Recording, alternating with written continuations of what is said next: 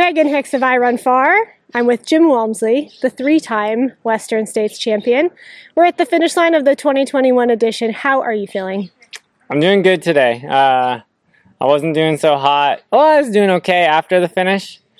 And then uh, I was kind of falling apart and doping control, a little bullpen. And uh, things got worse before they got better. Um, but doing good today. How are you? You Oh. holding up? Oh, yeah, I'm fine. Three hours of sleep. I mean, everybody else has a marathon out there too, and the heat was rough, so uh, everyone's out there experiencing it. You know, spectating or running.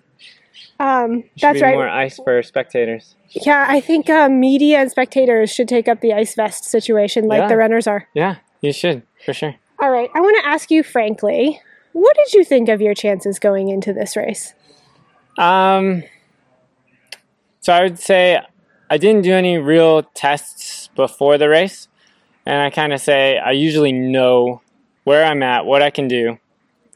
This one, I just it was more of trusting the process, trusting what I did do, and just being ready for a hard day. Yeah. Um, as far as winning, I, I thought I could win, but usually I've done something where I'm like, I'm I have a good day, I'm gonna win. But I've also, I mean, 50-50 with that. Of like usually, sometimes I leave the race in training because of that, and so I almost knew in some ways it was going to be a good thing. Mm. I feel like for you, there was maybe two things. There was, were you fit enough to stay at the front of the Yeah. race? And then, was your leg going to stay together? Yeah, the leg, um, didn't know. Not going to run differently, expecting it to do anything.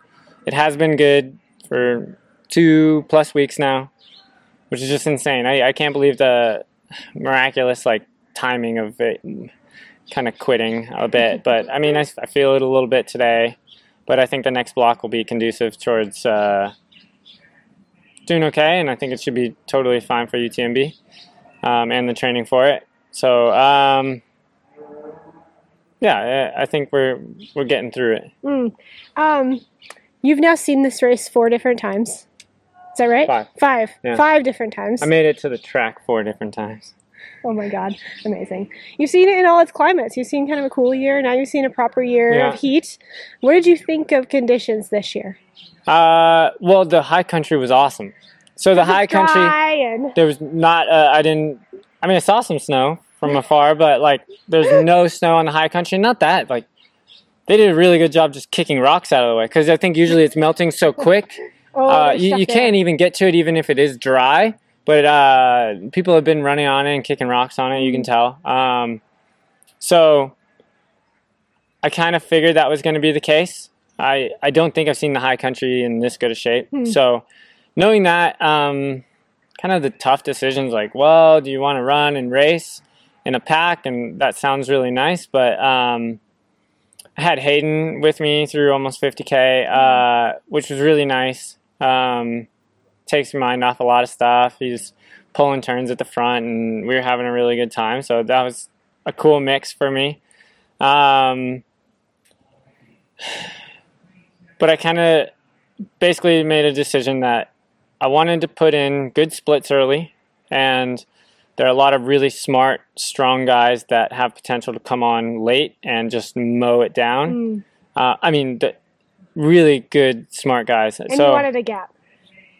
yeah, if they're gonna give me a head Yeah. start, I will work with it. And then and then in addition, the thoughts like if they're gonna close the gap, they got to do it in the heat of the day, in the can like the hot part of the canyons that we experience. And there, there were times too. I'm I'm like struggling in the heat, just like everyone else, and and like around Green Gate and through those five mile splits on Auburn Lake Trail and Quarry Road. It was tough times, but at the same time, it's like, yeah, if someone comes and mows me down, it's like, that's insane. Like, good job. I, I don't know the splits, but I also knew at Forest Hill, like maybe someone would have to do minute and a half, two minutes per mile faster than me.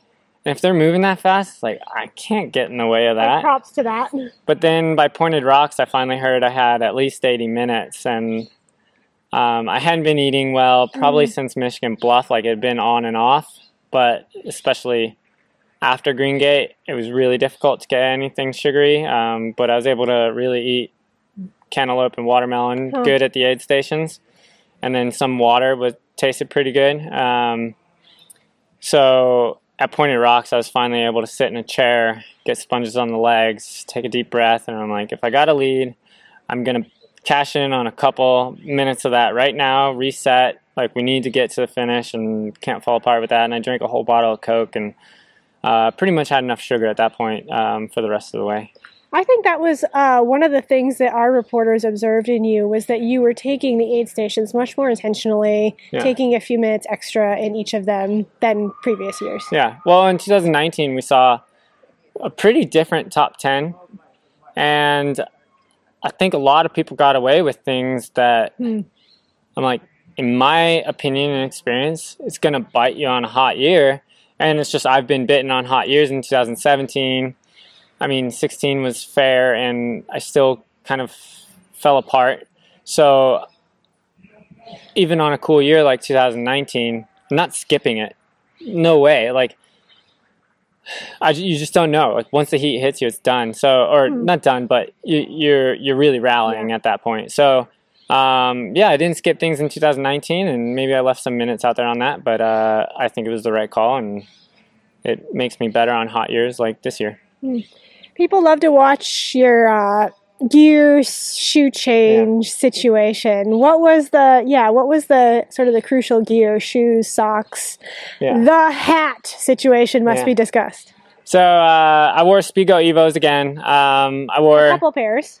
Yep. So I wore my first pair for 80 miles. Okay. Um, they're pretty soaked at that point, and your, your feet get kind of used to the shape of that shoe. And then so I just switched to a fresh pair of Speedgoat Evos with a f- dry pair of socks, which doesn't stri- stay dry very long. But even the new shoes, just Were you in a I find at that point kind of help. I was back in another pair of Speedgoat Evos. And which socks did you use yesterday? Uh, I used Drymax like maximum protection Oh, hyper thin, okay. and I've used those like pretty much since I, I think I help collaborate a little bit with that, and um, I wear that basically for all the most important days. Um, I use other socks in training and around the house and stuff, uh, and cycling especially, a little more style factor. So. Uh, but for race day on the important days, like 100K in January, I was in Drymax, same sock. Um, I like Got the it. gray color, maybe a little higher. But um, yeah, it's good. It doesn't hold a lot of water and keeps my feet from blistering much. And then, uh, so the biggest things about race day stuff was um, I went with the bucket hat. yeah, talk I about the bucket hat. Yeah, I did some. So we got them as athletes from Hoka, and like I think most people are laughing at them. People take pictures with them. Like, how silly is this? And I mean, François D'Haene's worn that hat. A couple people have worn the hat. I feel like it's an underrated I don't know if Ryan hat. Sandes. Where I mean, if you see the spectators, everybody's got round hats, and you Why see, can't runners wear them, right? Yeah, I mean, we're not going that fast. That wind aerodynamics really comes into play. So uh, that was not a factor. But then I was doing my testing in Phoenix last week during their little heat wave, uh, over 115, 117, 18 degrees. Just jogging around town in the middle of the heat, just going like, this is gonna work. Like this is crazy. I'm just, I don't have the sun on the back of my neck. So the plan was to use it during the middle of the day, during the Mhm. hotter part. So I started with my good, good like tried and true hat that needs some Patagonia worn wear Yeah. uh, fixing on the top because this it's I, I don't wear it for training anymore. I've caught my head on too many branches and uh, there's big hole Tall guy top. problems. Yeah, but now I've discovered the bucket hat and I really like that. Um, did a couple. Uh, I ha- have my crew do a couple t-shirt swaps where they can just pull a fresh cold t-shirt out of a bucket Yeah. and that's really nice uh, because you just can't get it that wet with sponges or anything else uh, like that. So bringing out just a, a fresh T-shirt out of the bottom of a basically ice bucket um, is really nice. I've started doing that in either 18 or 19. And then what I finally discovered this year because uh, they were doing contactless spraying instead of sponges at aid stations, and I think that caught a lot of runners off guard Mm. um, caught me off guard at least, and it was probably very clear and announced because everything's very well communicated in this race. Um, so it's probably just not paying attention. It was probably in a pre-race uh, email. Should have read it. Yeah. Uh, but nonetheless, uh, had to kind of adjust to that on the fly. And what happened is I was having volunteers just pour ice down the front of my shirt Amazing. because the way I roll my band, my ice bandana, it's like once I have ice in there, once it's melted, it's really difficult to get ice back in it. But I wear a naked belt around my waist that kind of pinches my shirt, Ah, okay. so it holds the ice in my shirt, doesn't just fall out. Yep. So I was leaving aid stations every five miles with this big belly of ice I I on my stomach, and it was just a thing I made up on the fly, and I was like, "This is great." This works. Uh, it was one of the best case scenarios. A couple times I forgot to get that, and I noticed it right away going Mm. on five mile stretches there at the end. Of like, there were big differences when I left with a belly full of ice in my shirt and not, and uh, yeah, the naked belt holds it real tight and had everything in my pockets. But um, yeah, I'd say the bucket hat and the ice down the shirt were were the two game saving moves. Awesome.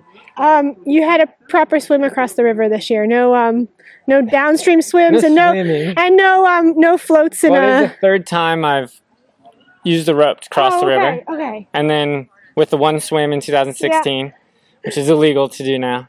Um, it's in the books because of you. yeah, and then uh, I think 2018, I got a boat ride from Chris Thornley and the Squirrel's Nut Butter guy. He's always on the river, and I saw him there and said hi. But yeah, this time I consciously like took a few minutes to just wait in the creek. I think I floated on my back a little bit and just kind of submerged my head a bit and closed my eyes, and it was like probably the most peaceful, best part of the day, and Mm. was really looking forward to the river crossing. I mean, probably before Forest Hill, um, and then Cal Streets were really difficult this year. There's just really everybody like you do a training run on it or something, and it's just you overlook the uphills on it. And during race day, given the point of the race, the sun just blaring down, the temperatures, uh, there's really hard pitches on it, and uh, Mm. so yeah, the the river was really enjoyable. Are you happy with the, how the day went? Are you happy with your Western States experience? Yeah, I mean, I, I couldn't have asked for a better day. Um, it was a really difficult day.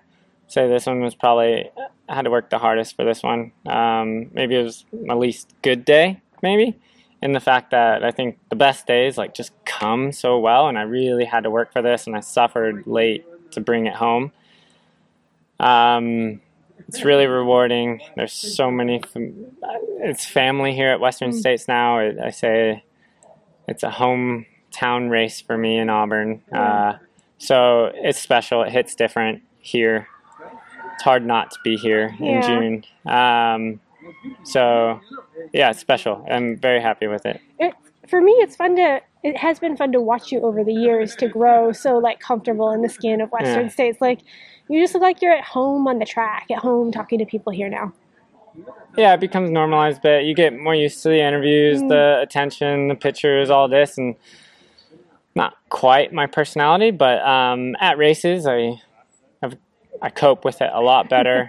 it used to be a lot more stressful, um, so it helps to be able to handle that Mm. more, just smoothly, more smooth, and um, not let it get to you. I bring probably a bigger team and crew that help me with little things, and got social media stuff, uh, like uh, a couple people working on that for me, so I don't have to do that, which stresses me out, and um, and then Jess takes care of so much outside of it and runs everyone else, and yeah, it's getting easier actually. Yeah. Yeah. Um, is there more that you seek here? Do you think there'll be a Jim Walmsley at Western States in the future? Well, I don't know. Yeah, you look up the ladder. I guess I would literally join three people with Tim Twietmeyer and Scott Jurek for four, a fourth Cougar. Yeah. Um, where as of right now, I think it's Jim King. Don't think Tom Johnson, but uh, I might be one of four or five guys, males. I mean, Yeah, yeah. and Trason's in another like uh, another universe even compared to Scott. Like let's be honest, yeah. um, it's just ridiculous. But um, on the men's side, I'll compare that way, and so the next might be up four or five, and it's a lot. It's hard. It's uh, it's hard to keep it fresh and not Mhm. being as excited. Um, so we'll see. I, I think right now I wouldn't be excited to do it again tomorrow. However, it very easily grows on me. Uh, very easily grows on everyone in the sport, and it's such a great piece to be a part of. I think it crossed my mind. I forgot to tell Debo this, but uh, I meant to offer an exchange. Uh, you run next year, and I'll stay in the booth. so maybe just as an easy out to switch it. But um, No, I don't know. Uh, I would say I'm less likely to give up my spot right away next race Mm. because of just the uncertainty of what all happened and having it being a little trickier process to get back in the race this year and just really lucky and thankful that Hoka stepped up as a presenting sponsor and just more and more um, my passions and goals with the sport aligning with Hoka as a partner and um, I'm really fortunate for that and yeah I think there's going to be a lot more with that with Wahoo coming on board with me and um, I couldn't be more thankful for the support I have from my sponsors. I think that's a good way to end this. Yeah. Congratulations to you. Thanks so much, Maggie. Third victory of the Thank Western you. States 100. I hope you enjoy a little feed up time before you turn to your next training block. Yeah, I think sometimes I turn the page quickly. Um, yeah, I'll at least enjoy a few beers for a little while. Okay. See Yeah. you in Silverton, Colorado then. Can't wait to get out to Silverton. it's another it's another one of those home away from homes, and uh, feel very comfortable there. And it's an amazing place. 30 degrees cooler, 9,000 feet higher. I'm so over summer. Let's go to the mountains.